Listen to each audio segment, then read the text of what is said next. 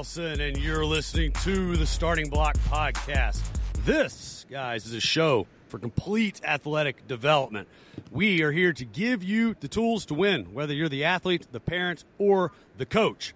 If you're new to our show, we operate a little differently. We actually have multiple shows within our show.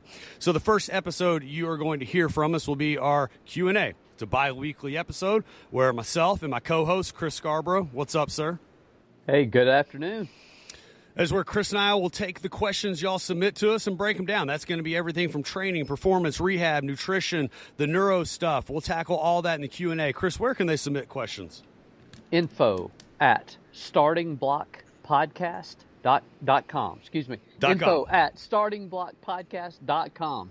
Yes, Okay. I'll get it out Yeah. in a second. All right, uh, so that's Q and A. Um, next episode is the other bi-weekly episode, guest interview. That's uh, just like every other podcast on the planet. That's where we're going to bring in uh, guests, our colleagues, friends, um, people who share the same core values and mission that we do here. They're going to share their stories of success, their systems, what they do with their clients, their patients, how they win, and ultimately, these are people that you can connect with no matter where you live in the country. Somebody that might be able to help you, your family, your team reach their goals. I'll bring our guest on here in just a minute because that's actually what today is. We'll bring him on in just a second. And then the final thing that you'll hear from us is going to be that solo episode that'll uh, come out again at some point. That's going to be, you know, about 10 to 20 minutes of me just sharing a little bit more um, off topic, you know, in our industry, in the rehab, the fitness, the strength, the athletics, something maybe a little more motivational, maybe something happening to me this week, just something that I feel like um, resonates with people and it's just valuable information for, you know, all of us coaches. Um, you know, we live in a society that is ever changing at the moment. I think we are all dealing with a lot of different things, a lot of different challenges. And so I think it's all, it's good we just connect. And that's kind of the uh, objective of that episode is just, you know, to share some things and network and communicate that way. So um, those will be coming back soon. As far as uh, we have a fee, uh, we do not run ads, but we do have a fee, and we ask that you pay your dues, guys. If you learned something from this, if you like the guests that we brought on, uh, if you didn't completely hate, you know, me and Chris, then guys, share the show. Bring us a friend, right? That's all we ask. Just share the show, help us grow this mission. We've had some awesome people on, uh, had a lot of great discussions, and just share the show, man. That's all we ask. So that is how our show operates. think I got it covered, right, Chris? Anything else? Uh, believe you got it. Did a great Cool. job, John. All right, yeah, that was record time too because I'm I'm ready to get going. We got good stuff today. So, um, as you can see from the title, we are pleased to welcome back Mr. Shawn Sherman of Square One. What's up, bro? Thanks for coming back. Hey, thanks, guys. Good to see you Thanks, again. Shawn. Thanks for having me on your show. What's up, Chris? Hey, what's Yeah. up, Shawn? Good I'm to doing see you, man. well. Appreciate you guys to have me back on. So thank you. Yeah, most definitely, most definitely. So it was good to connect the first episode. You know, um, and, and guys, I'd encourage you if you're just now, you know, if you're catching on to our show, I'd encourage you to probably listen to the first episode we did with Shawn uh, way back in the beginning. I mean, Chris, that was probably what, like episode 11 ish or something. Yeah, something like October, November, somewhere in there. I think Was it that it was right in there. Yeah. Yeah. Shawn, I believe Yeah, well, we had our one year anniversary, Shawn. Like we've actually been on Yeah. now Okay. for a year. Okay, cool. Yeah. So, Chris, did, I, did, I, did we do this right before we had a workshop at your place, or was it right Yes. after? I can't recall. Right Yes, before. we had. It was in Nov I believe we released that in November, and you came to Birmingham in December, I believe. Yep. so that, there you go. Wow. Yep. That's crazy. Time flies when you're having fun. I thought that was like Yes. six months ago. That's crazy.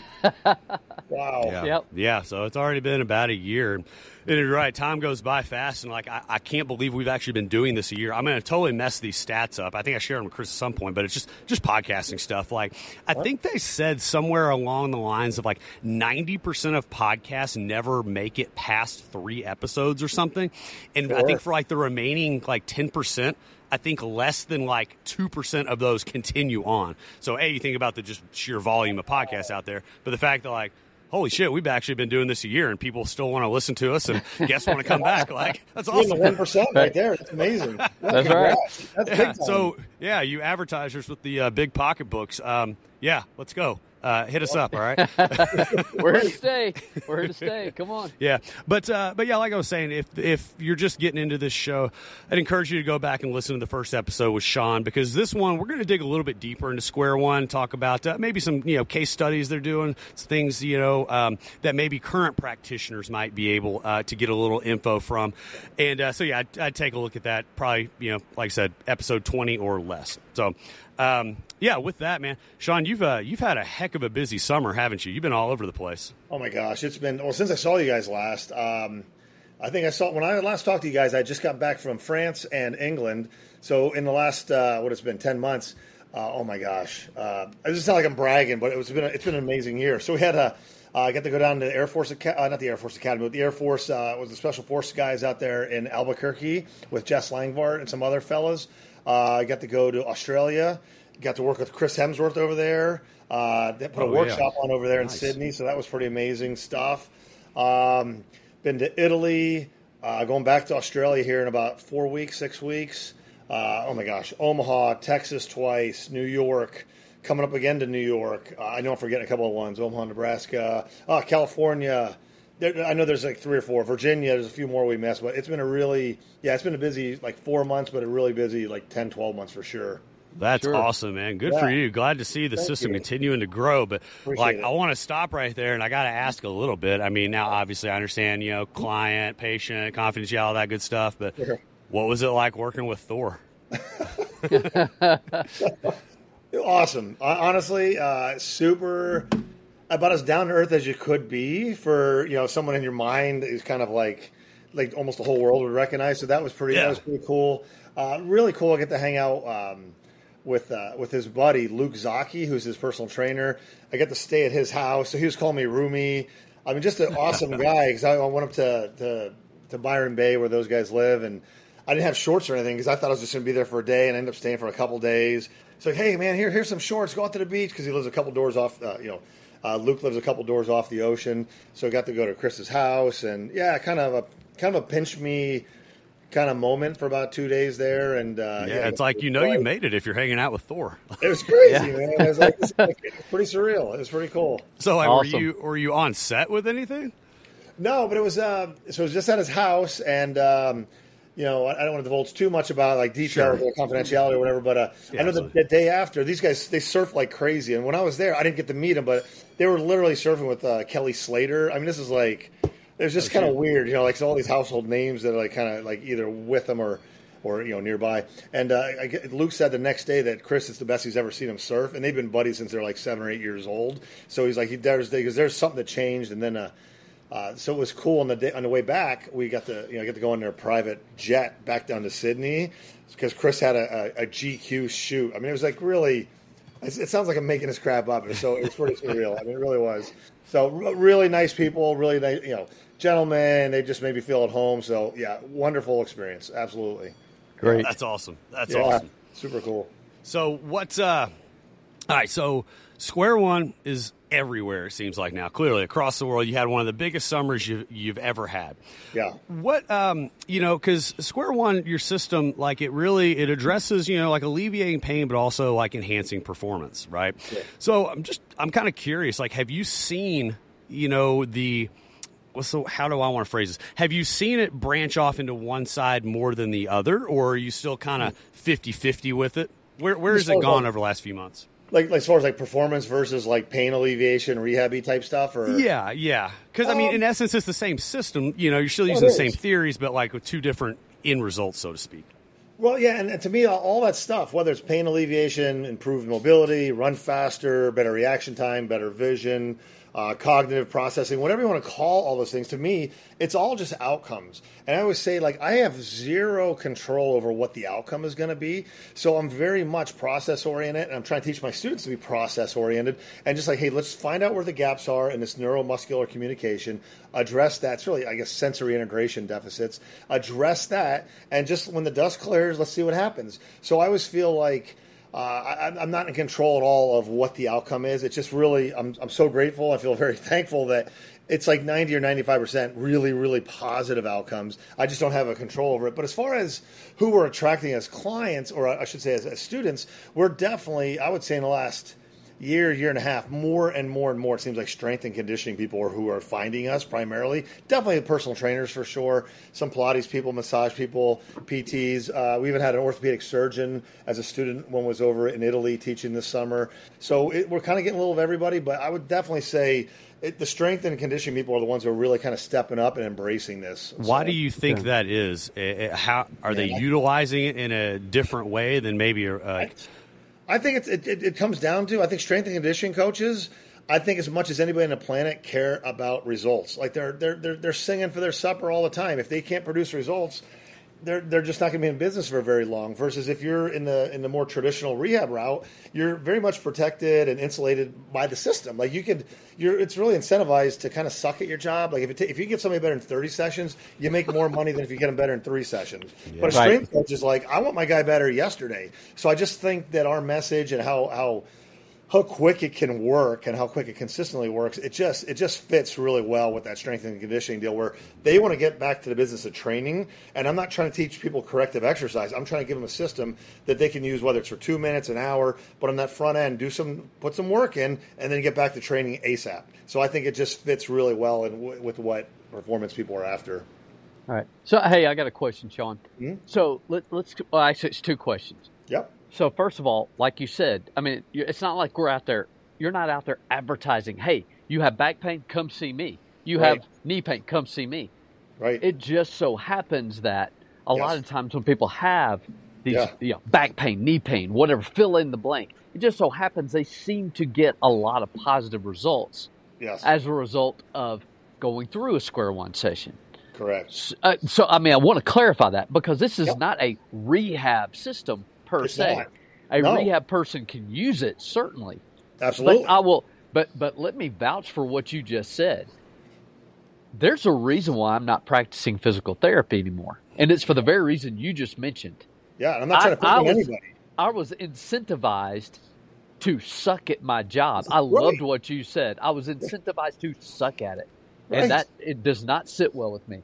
So, right. po- Oh, man, and, sorry. and, and so no, uh, no. I, I mean, I agree with you.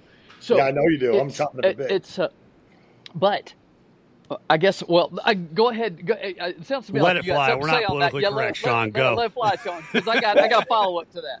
Well, but it, but it's so true, and it's like I'm never trying to attack any individual, uh, but but the, just the way of doing things, the way things have uh, emerged and uh, evolved in, in the medical community, it's like it, it doesn't put the patient first. So so many people who find me, like I don't, like you said, I don't advertise that I alleviate pain, but that's who finds me because what happens is they're they're now out of the insurance deal, so now they're reaching in their pocket, and they're not going to pay somebody three hundred dollars a session to put their foot in a freaking bucket of ice and hook up the electric stim machine that didn't work the first forty visits. It doesn't make sense. So most people find me, they're they're kind of frustrated that the mainstream traditional stuff didn't work.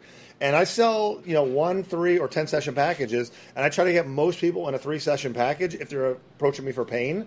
I say, look, if, if I don't get you markedly better in, in probably the first two sessions, but certainly within those first three, I'm going to help you find somebody who, who might help you. Because that's about all I typically need to find out if this is going to get them at least 50% more out of pain or totally eliminate it. So people are coming in kind of like out of hope because they've been told by the traditional people, oh, nothing can be done. And I'm like, that drives me freaking crazy. I'm like, no, nothing can be done that that person has seen, but they haven't seen much of anything if they're talking that way. It just shows their ignorance and their arrogance. So we get a lot of people coming in with no hope and we help them. And then all of a sudden, they're like, why didn't my PT do this? I'm like, yeah, because they're, they're, they're they're toeing a company line. They're following the Betty Crocker cookbook of whatever they freaking taught them in PT school, which seems pretty unremarkable to me based on the hundreds of people come in and find me when it doesn't work, and then yet we help them and they're blown away. Like, why did this only take one or two sessions with you versus you know thirty sessions with the the pro, the expert? I'm like, well, it's just it's it's time for a change, and I think. You know, you guys see my posts, and I know you guys are both doing. You know, you're doing some Square One and doing all kinds of different neuro stuff. There's a neuro revolution coming, and Square One's not the only dog in this fight. There's other systems out there, and I think the RPRs and the NKTs and the MATs that I came out at Square One. There, there's so many cool things out there, and it, it's just by far and large, it's it's just mopping the floor with traditional. Everything's about the tissue approach. It's like we got to start with the brain. We're not anti the tissue, but we got to start with the brain because movement starts with the brain. So we should start with the brain before we go into tissue work. Personally, Right. I agree. Yeah. So let me follow that up, John, real quick, Go if you don't Yeah, go mind. ahead. All right, so so you have a I'm going to call it the three prong system. Okay, I, I, I mean I know you gave the acronym of you know first we got to we got to interview the nervous system and blah blah blah down all the way down to uh, we're gonna we're gonna um, uh, Trigger train. train or trigger right. Yep. But yep. hey, but I want to go through some of the the different methodologies. Meaning we have the proprioceptive, which was your original online before we ever got the in person uh, uh, program. Well, we- Would- I was doing workshops pre 2020. So, and that, that was all yet the proprioceptive, and it's Right. now uh, our level two when you do the. So, yeah, it was the first online piece we put out was uh, actually it was six six, and then it was a square one online. So, sorry to interrupt, but yeah, Right. we were doing workshops pre 2020. It's just since since 2020, things are starting to take off Did, pretty. did something happen Right. in 2020? I don't. I don't remember. I don't know. Some some, some, some bio warfare attack against Oh. the, the, the Oh, world's okay. people. Oh, that that the U.S. had nothing to do with, right? no, no, we're clean. Oh, okay. we're, we're always we're always the innocent ones. Gotcha. Just to clarify. But the uh, but as far as so we had the proprioceptive. Okay, that part was in there. You know, that was from the get go, and this Yes. was pre twenty twenty when I started all that. Yep. Yep. So uh, then, of course, you know, the, we actually go to the in person thing. We we also get the vestibular and the, and the visual systems added into that. yep. Do you find that you start with one of those visual vestibular, and then if something doesn't quite work, then you go to the proprioceptive? Do you start with the proprioceptive, then go vi- visual vestibular? What is your particular Sure. like? What is your typical How do I do it? pattern there? Great question. Um, yep. And for those who haven't been through Square One, yeah. So when we do the vestibular and the uh, the visual resets, it requires a lot less knowledge. It's super super fast. Do Simple. running the Yes. yeah, and then the, the proprioceptive piece uh, is still very fast. So that might take me, you know, the clear level at ten seconds as opposed to like three seconds. Uh, but it's a little definitely more knowledge involved, so it's a little bit uh, a little less. It's less sufficient, I would say, but still, you know, you can still clear out multiple layers of compensation within a minute. Um, what I do with every new person I meet, as long as I have at least you know 15, 20 minutes. Now, if I'm with a team and I only have like five minutes on twenty guys, I'm going to go right into vestibular and, vis- and the visual and just not care too much about the details because it's it's really a numbers game. I don't have a lot of time to invest in each person. But when I have an hour with somebody or I have a half hour with somebody, I, I do start with the the original. I do start with the proprioceptive piece because it's to me I'm. I always talk about this analogy of, an, of uh, interviewing the nervous system, and I want to get as much detail as I can. And with the proprioceptive piece, there's definitely more details that you uh, are going to get as a practitioner. And what I'm really looking for is um, atypical, uh, not classical type uh, presentation.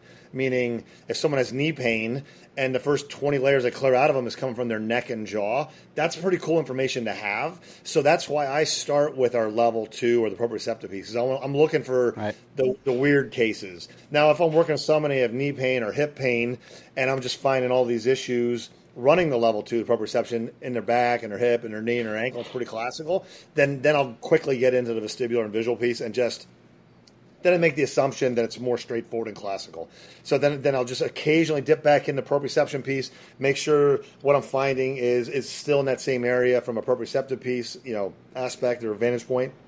And as long as it's really classical, very local, the, the issues we're finding, the source is being fairly, you know, anatomically in close proximity to the, the symptom, I'll just keep running the vestibular and visual piece. But as soon as things start straying two, three, five, eight joints away, then I, then I kind of put on that level two hat because I'm like, okay, this is a little weird. Because then what I do is once I find out, like I just had a guy uh, two days ago, my buddy Jordan came in and he had uh, what do you have? He had something in his, in his right right foot or right toe, it was right knee, right knee, and we're working through this stuff. And at first it was it was knee, and then it was ankle, and then it was knee, and then hip, and all of a sudden we're up in his neck and then we're going down his arm, and then this knee pain went away, and then his left big toe hurt. Like that's freaking weird, but I'm not to flinch because it's neurology. So I just kept going, going, going, and it led us to his palm. And he says, "Holy crap, dude! Three weeks ago, because we played softball and rugby. Because I just took a I took a softball right there, and he hit this bruise there. So then once I found out that, that they had that issue, I start selecting triggers based off his hand, not based off his symptom that he came into of the knee and the and the left toe. So I just went to town on his hand." And the next day he's like, dude, uh, this stuff is crazy. Like I have no pain anywhere in my body. He's, he's feeling great. So, long answer, very straightforward question. I like doing level two to get details. When it's weird stuff, I stay with level two. If it's pretty classical, I'll, I'll kind of just do the quick level one stuff. Well, you know, and I've often wondered, like, let's say that you find, you know, le- that level one stuff. Okay, by the way, when we're, when we're saying level one, we're referring to visual vestibular.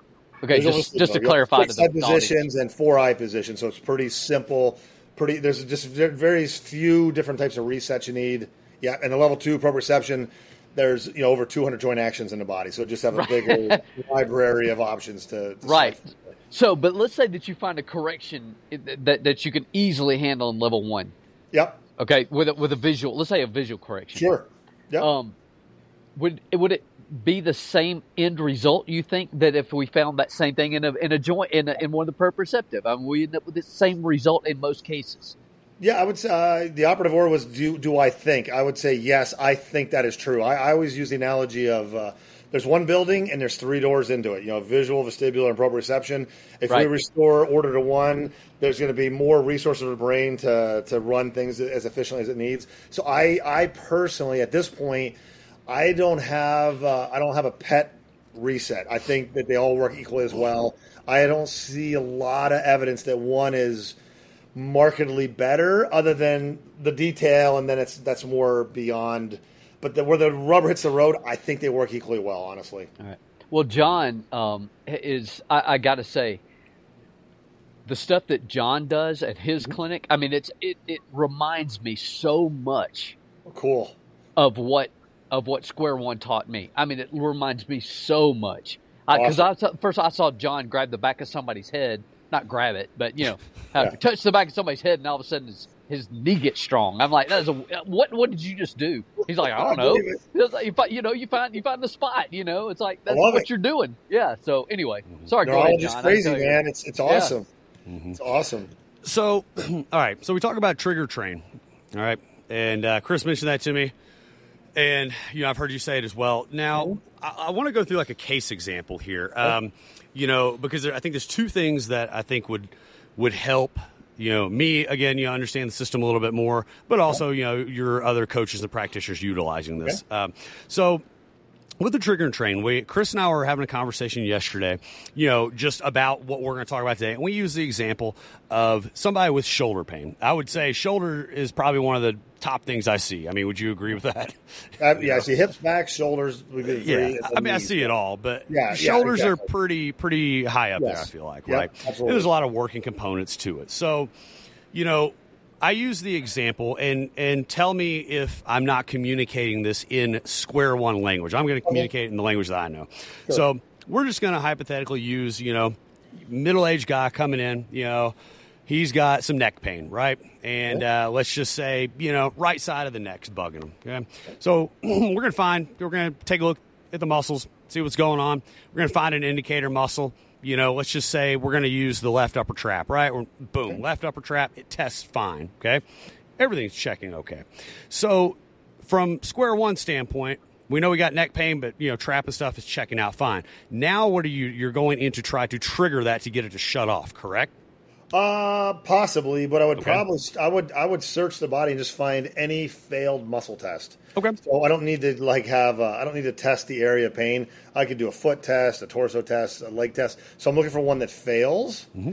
and then from there I'm like, okay, we're starting with fail. Then I basically Fail No, that we'll say- doesn't hurt.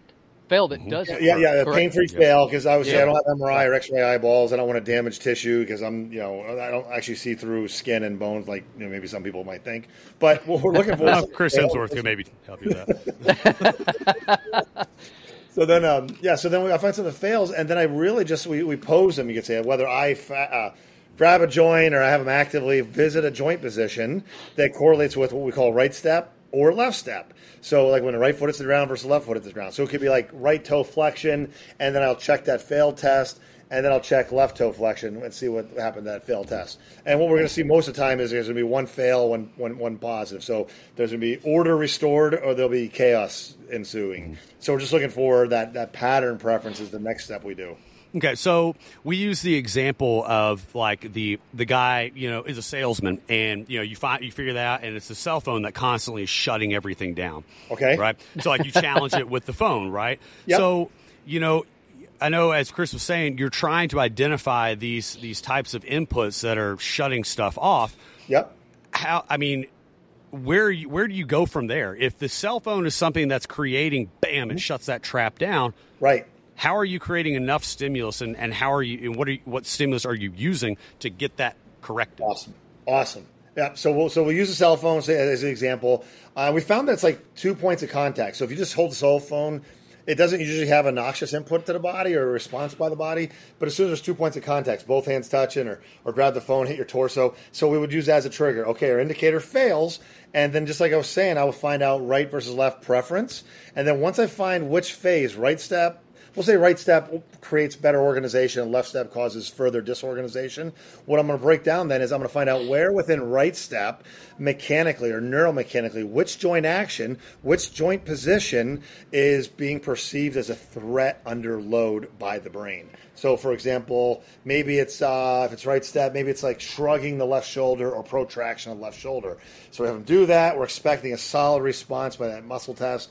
It actually fails. So the input there would just be to visit the position. So the proprioceptive reset would be to just to spend at least two seconds performing an isometric into that presently load intolerant uh, joint action, and then we just check her work. And that means that at that point, there should not be a preference between right and left step. It should be uh, homeostasis or balance between those two phases. And then I will go right back to the cell phone, re expose them to it. If it triggers, okay, pattern preference, right versus left. Then we chase after the organizing phase, find the action that should be solid that's not, feed them an isometric, clear it, have them hold the phone, and then that second, third, tenth exposure, all of a sudden their nervous system doesn't react to it. So raising the integrity of the nervous system by giving very hyperspecific either proprioceptive inputs like we just described, or we could also do vestibular and visual uh, inputs that also correlate to right versus left step. Okay. What are, are you using anything? Um, how are you measuring the amount of input that you're providing to the person, knowing that it's not like exceeding something like their metabolic threshold? Uh, well, because like the, the inputs are just a, a low grade isometric. So, I mean, if they want to go 100% effort, they can. But we've actually messed with this where you can actually use conscious intent and think about the joint action. So you don't even have to physically protract your shoulder as an example. If say maybe that guy's surgery, you know, he had a surgery there and you want to be careful with it, you can literally have a mental, you know, perform mental imagery of shoulder protraction. So you can go as as as light as you want so and so we we found that whether you use conscious can you know you know intent or 100% effort, it doesn't matter. What we found is it's more of the, the, duration. So I don't know exactly when that conscious intent starts. I don't know how we take okay go. How do we how would we really know when that starting point is? But as best as I can tell, it seems like once there's that about a second and a half, two second conscious intent directed at that joint action, that's sufficient input to the system to create that safe environment at that joint action again. So the endpoint we don't we don't we so the answer is we don't measure. We just literally just hey just just perform that and just literally hold the position. So just have to have that just that little bit of focus on that position. Okay. All right. Well, changing gears a little bit into a, another type of scenario. Um, you know, one that has I think since you've come on, it's become a little bit the the first time it's become a little bit more of a topic, and that's concussions. Okay. And I think I'd really like to you know dive into square one with concussions. And one of the things that Doctor Doctor Rob Lucky mentioned uh, was that physical injuries you know get better over time, but neurological injuries get worse over time. Mm. And it's not uncommon to see somebody sustain a concussion and then you know six months later something else ends up happening and i feel like yeah. it's almost textbook and in our, I'd say our industry, but in the rehab, the, the healthcare side of stuff, you know, training, whatever, there's, at least I know where I live, there's not a whole lot of concussion rehabilitation. It's very much, okay, you have a concussion, boom, you go in, okay, is there any hemorrhage or anything? Okay, no, you know, wait until you feel, you know, no symptoms, you pass the test, boom, you go back. Hmm. But that doesn't necessarily address any of the neurological compensations or neurological degeneration that actually occurred from that. Mm-hmm. How do you how do you utilize square one in that sense if somebody's you know if they took a blow to the head and you know their I don't know the right cerebellum has just eventually just degraded. Like how are you evaluating that with square one? I, I would do the same thing whether you had an ankle sprain, you have uh, depression, you have a TBI, no matter what the issue is. Well, I'm looking at we're movers first, and I'm just still going to compare right versus left, up versus down, and just find that preference. Find out what's causing the preference, like what's what's the what's the brain really working around, and just give them the inputs. Uh, I would um, so recent, you know, as a case study, I, I have this recent uh, client who came up from. I live in Pennsylvania. He came up from North Carolina. Uh, we're, we're, my wife's really good friends with his sister-in-law, and um, so he came up and he he long story short, he, he fell and hit his head like a year, you know, 15 months, 18 months ago. And, you know, so he was having headaches every day, very irritable, uh, like almost like a different personality is what his family's saying. Like he's just not the same guy. You know, he's just like, he's, mm-hmm. he, had, a, he had a head injury and it's, it's, it's a bit of a mess. And uh, big time uh, concentration issues. Like he, it hard for him to do his work. Like he can't do, like it was hard for him just to focus on one thing at a time, let alone having to answer the call, drive the car, talk to his client. I mean, he's, he's kind of a wreck with work and we work on him, Just ran just basic square one, and some of the triggers I was using is hey, just just stand up. And okay, now put one foot in front of the other. Okay, let's go a little bit more split stance, have your feet further apart. Okay, single leg stance. So just basic, just being upright, getting out of chair, just activities of daily living, and just like, okay, hold that position. Can you control it? Does that cause a problem? And pretty much everything we did to him was it was causing chaos, you know, causing turmoil internally and we would just restore function and we go back to the challenge. And when the challenge would, doesn't trick him up again, we'd move on to another challenge. So I probably worked on him. I did about a two hour session, and and then like you know so he felt like super fatigued for about 24 or 36 hours afterwards and then he had like nine days like symptom free and like oh my gosh it's amazing now he came up uh, two weeks ago and i worked on him like two hours one day two hours the next day and two hours the next we did six hours and he's his symptoms really, he actually got worse for about three, four days, and then he kind of settled back to where he was, but it didn't really get that, that, that big outcome change we are hoping for.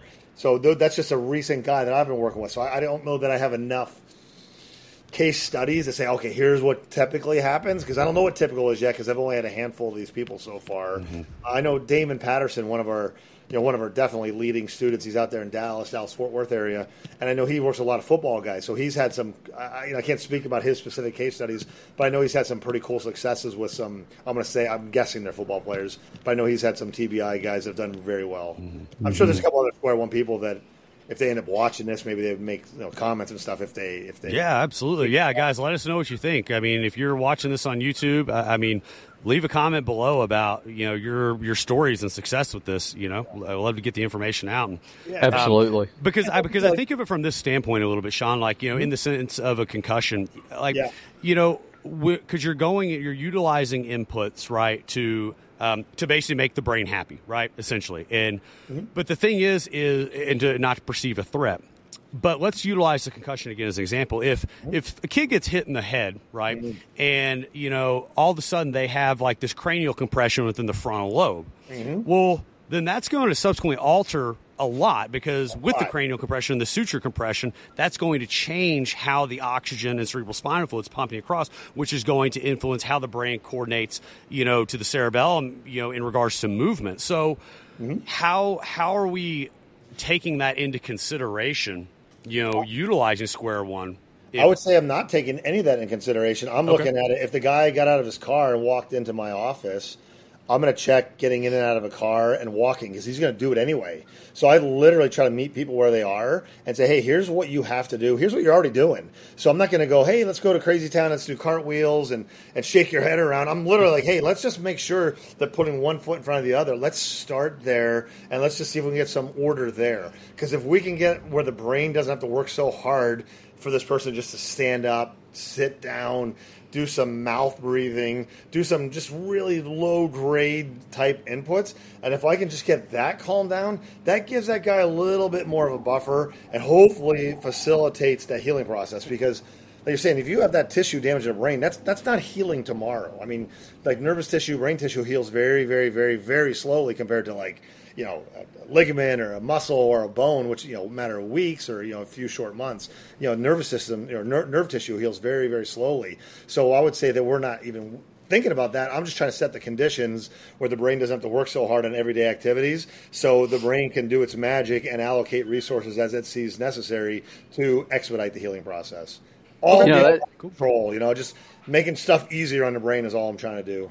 But you know, it still comes down to a lot of times to like, okay, let's let the you know, John, you know, the Jack Kruses of the world mm. do the diagnosing. Let them right. determine what damage right. was done. Right. Let totally. the, you know, yeah. And then, you know, that's not, that's really not even Square One's job. You know, that is, that's the job, it's the job to, you know, reduce the, the threat to the brain, not Right. so much diagnose what the Right. injury was to the brain. Right. So if the brain has to, you know, produce less less effort to do just basic ADLs, activities of daily living, Yeah. well, that, that's a win. And say, hey, let we'll let the dust settle. Hopefully, hey, maybe in the next month or six weeks, some outcomes start changing or whatever. And again, we're just, I think, setting the conditions up for expedited healing would be, in a nutshell, I think what we're trying to do with brain injury, ankle sprain, just insert issue. That's that's all we're trying to do with everybody.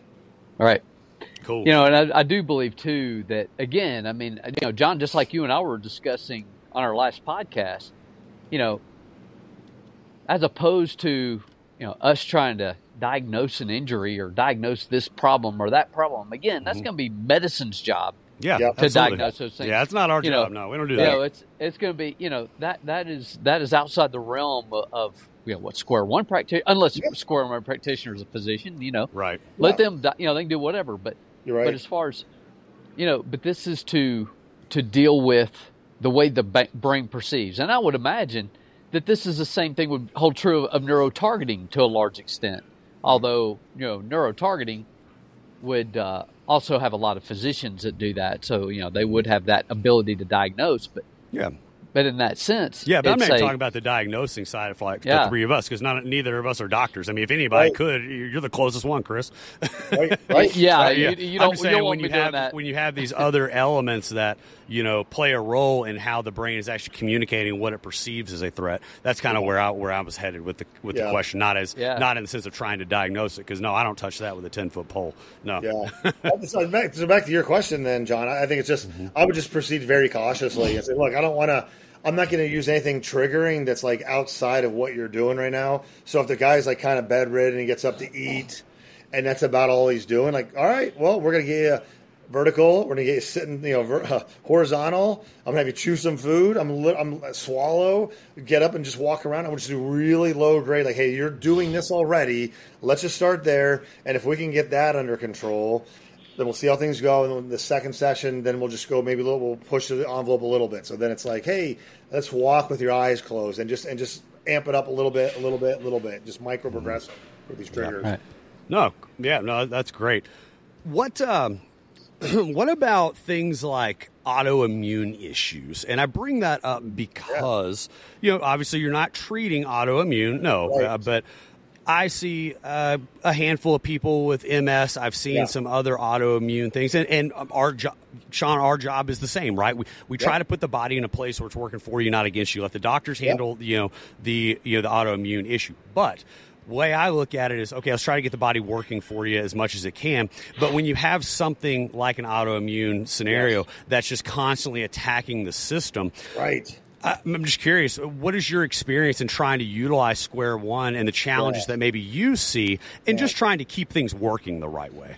so one one condition that we've seen like man like i hear this one i'm like awesome this is going to go so well is um, fibromyalgia so mm-hmm. people have come in with that and i know people get oh they're rolling their eyes I, I know there's no like objective data to say this is fibromyalgia it's like oh it's a bogus diagnosis but okay maybe it is but it's a real thing whatever But it's it is, real to the it's real. person, whether you know, regardless of what the practitioner thinks. Right? It's real. Exactly. Like the people come in with this certain set of symptoms. It's like, yeah, they can't put their finger on. it. Like, okay, but these people come in and tell us they've had fibromyalgia, have done unbelievably well to the point where sometimes we'll clear out two, three, four layers, and they're like, oh my gosh, I already feel bad. I'm like, wait, wait, like we're just getting started. Like I'm almost like. It, it almost feels like a, like a Yeah, I know the feeling. I had the Yeah. same response. Yeah. Yeah, like it's like almost like it feels like I mean, is this like a placebo thing going on here? Because it's it's it's classically super fast with the with the fibromyalgia. So every time I hear autoimmune, I go right to fibromyalgia. I'm like, and I got like, all right, this is this is such a great fit for that. I'm trying to think other like, I mean, I'm trying to think other autoimmune stuff that I've seen. That's probably the most common one I get. What what are some- like like Hashimoto's? I mean, I don't know like the symptoms associated with that, like you know thyroid stuff and like the goitery type deal and slow metabolism, all or you know hypermetabolism. I don't. I've never seen someone when uh, with fiber or Hashimoto's when it's swung really low or swung really high. I usually see them when they're kind of a more of a stable place. So I wouldn't say that we yeah we did a Hashimoto's and there's this crazy change. I can't think of a like a really obvious big one there. But the fibromyalgia that that's like that's that's money for square one. So Interesting. Yeah. That's cool. That's cool. Yeah. I haven't really seen a whole lot of fibromyalgia. Like I, I said, I see a lot of the MS. Uh, I've had, we've had a lot of good success with that. I know Yeah. uh, NeuFit. You know, NeuFit's had a lot of success with MS. And Nice. you know, Yeah. Garrett, if you're listening to this, yes, I will take the course at some point. Um, but you know, it, it- it's the same thing though. Is like I Yeah. proceed with excessive amounts of caution because it's like, oh man, you're exhausted just lifting your leg, and Yeah. provide a stimulus, and all of a sudden they're like, Yeah. Oh. holy shit, I feel great. It's like, Yeah, give a uh, little well, okay, I guess the the- session's done. man. It's, it's, yeah, we've had a. So I personally haven't seen. I don't know if I've ever worked on somebody who has MS with Square One. Prior, when I was just doing MAT, I had a few, and that- that responded fairly well as well. But I know some of our students have had some uh, awesome uh, MS stories and uh, and Parkinson's. We've seen some really, again, not me, Oh, but I've had students that. Uh, there's one I, I, I probably reshare on Instagram maybe twice a year because it's such a phenomenal. Uh, I, I can't remember the seven symptoms you get with Parkinson's, but this guy had everything except for the tremors. So he's physical, you know, like uh, fatigue, hunched over, you know, weakness, balance issue, all the other stuff. He didn't have the tremors, but his posture was like, I mean, it was, you know, the the standard classical American upper cross syndrome times like hundred. I mean, this guy's like, like he's like six inches shorter than he than he than he actually should have been. And the practitioner took pictures of a profile standing at session one, at the end of one, at the beginning of two, and in two sessions, the dude went from like whatever. If, if he was five seven in the first picture, he's like five eleven at the end. He's like four or five inches taller. His shoulders are back. He had to readjust all the mirrors in his cars because he's sitting up taller. So that guy, it was pretty. It's a really visual, like wow, like undeniable change with that fella. It was cool. But the but the system itself, the square Same. one system, is the same, Yeah, totally. regardless of whether you're dealing with someone with an autoimmune Totally. issue or Totally. someone with a TBI or somebody Yep. who's who's got an ankle sprain. It's still it's the same system. You're still going to Yeah. assess everything exactly the same way. Yeah, and, and it's and that, that leads me to as we're talking about this stuff. It's like what, what what just popped in my head was um, the two questions I ask everybody right at the beginning of a session is, okay, tell me about your head injury history. You know, so we, I've found that when people have had two or more uh, concussions, so car accidents, football players, hockey, whatever, just if you've had your head knocked twice, those people tend to get very dizzy during our session or right after as they're adjusting to the changes we're making. So, and we don't have any like real horrible stories with it, but I just like to know that so I can kind of warn them like, look, this is probably going to make you a little dizzy. So, what I've really found, I just want to make sure I don't want to have them change levels. I go horizontal, vertical, horizontal all session long. So I might just do a totally upright session with someone that had recent head trauma. So that's one question. And then the other thing is, hey, any recent um, any recent traumas that, that you haven't had diagnosed yet? Like you know, you're playing sports. Did you did you bash your knee or did you wreck your uh, your your moped last week or anything? Like, is there something new? That mm, do I need to send this out to a doc before I feel comfortable? So it's usually head trauma and just recent trauma throughout the body. Those are always my qualifiers. I ask just to. I don't want to hurt them. I don't want to get in legal trouble. But I mostly don't want to hurt them. I mean, so Yeah, absolutely. I mean, client client safety priority number one. hundred percent. Yeah. So, all right. As we get close to wrapping this up, I want to revert back to the performance side of stuff a little Cool. bit. And All I think this is a, at least from I know my standpoint, and I would imagine quite a few other coaches out there deal with this situation. We had uh, Marcus Schreier on a couple weeks ago, and he had a lot of good information. I don't really know what type of quote unquote system he utilizes. I know he, you know, he's the founder of the Neuro Institute, things like that. Okay. But I don't really know what his system is. But I made a comment, and it, it kind of went a little mini viral with his stuff. And hmm. it's it was a statement that I know I've seen a lot, and that is, you know, I said strength is not the end all be all, but that's what hmm. a lot of people want. That's what parents of athletes and coaches they want the strength side of it. They don't want all the neuro bullshit. How, as a coach, do you communicate the value and importance of this when a lot of them just think it's just voodoo? Yeah. Uh, I would say that's like asking, I want a delicious tasting dish, and I don't give a shit what kind of ingredients you put into it. Like, that's like, what, like you don't get to have both. Is that not normal though? It doesn't make any sense. Like, like it, to me, it all starts with perception. If your brain perceives a bunch of things in the environment, the ground itself, as a threat, well, I, how strong can we get? We're, like we get stronger, but it's going to be nowhere near your full potential. So if we can just get your brain better organized before we start down this strength thing, we're going to give you the strength stuff. But you're going to you want to have a higher ceiling and you want to get there quicker. Let's get the brain in order and we'll do this. So if you want to go the slow and the, and the lower ceiling version, all right, let's skip the neuro stuff and we'll just do strength training. That's fine. It works. But if you want to really amp this up and do and give yourself an actual advantage over and do what other people aren't doing, that's just what we're going to do. And if you don't want to do it, that's totally fine. They're they're ninety nine point nine percent of the industry. They'll they'll take your money and they'll have a relatively low ceiling and it'll take forever to get you there. But if you want to get there faster, safer, and a higher ceiling, like let's address the brain first because I thought you don't we all agree that the brain controls it all. So like let's just get this in a little bit better working order. Let's start there. That that's the order of operations, we start with the brain and then we move into the tissue and all all the all the stuff you want. We're gonna get it, man. We're gonna, but if you focus on the process, the outcomes are gonna be there more times than not. So hell yeah, it's so good much stuff, of it man. just comes to like what you can, what your brain is willing to allow you to display. totally, if you can't, man. Totally. If, if, if you get you put in that threatening environment and it won't even let you out, you know, show what it's capable of, yeah, it's not going Right. to work. right, So man. absolutely. Like, unleash the beast. You know, that's what we were saying a couple years ago, man. I'm just to let your inner beast come out, man. Like I know he's in there, but you had two surgeries and three ankle injuries. Like let's just get this organized, and you're gonna be, yeah, it's gonna be, you're gonna be happy with it. Yeah. It's good stuff, man. Really good stuff. Okay. I think we started this segment after you came on the original time. But as we wrap this up, final thought here. Hmm. One piece of advice you'd give to really anybody, whether it's current practitioner, somebody thinking about getting into this. So you're talking like to, in the field, they're looking to get into this stuff, just generally. Sure, just just a piece of advice you'd give somebody listening to this. All right. So someone's listening to this. Honestly, this might even be for coaches who are in the field right now, athletes, that sort of thing. Uh, I know it's. I'm not going to say this just because it's kind of hot the last two, three, four years. But as I experiment a lot of different people, man, the, the a real low hanging fruit has a big impact. Is that nasal breathing? So I think it's a really easy thing to slip in in between sets while you're performing an exercise in game situations. If you're a, if you're a hitter, you know playing baseball, softball, you see the pitch, you step outside the box, take a big nasal breath and get back in there. So nasal breath plus any eye movement whatsoever is a reset. So that's a super easy thing that athletes can use right now, and right now coaches without knowing anything else. Hey, after every set, you run your client through, your athlete through. Just have them like do an eye circle and a nasal breath. You're you won't even it'll it'll be like magic, but there's gonna be certain people like cool things start happening, whether it's in the first session or a couple sessions in. So that's like a real hey, here's a here's a one half second thing you can do that has a massively profound impact. That would be Awesome. That's a, that's a Nice. Awesome. Anything Cool. you want to anything you want to add? Wrap up with uh, any new comings with Square One? Anything you got coming down the pipeline?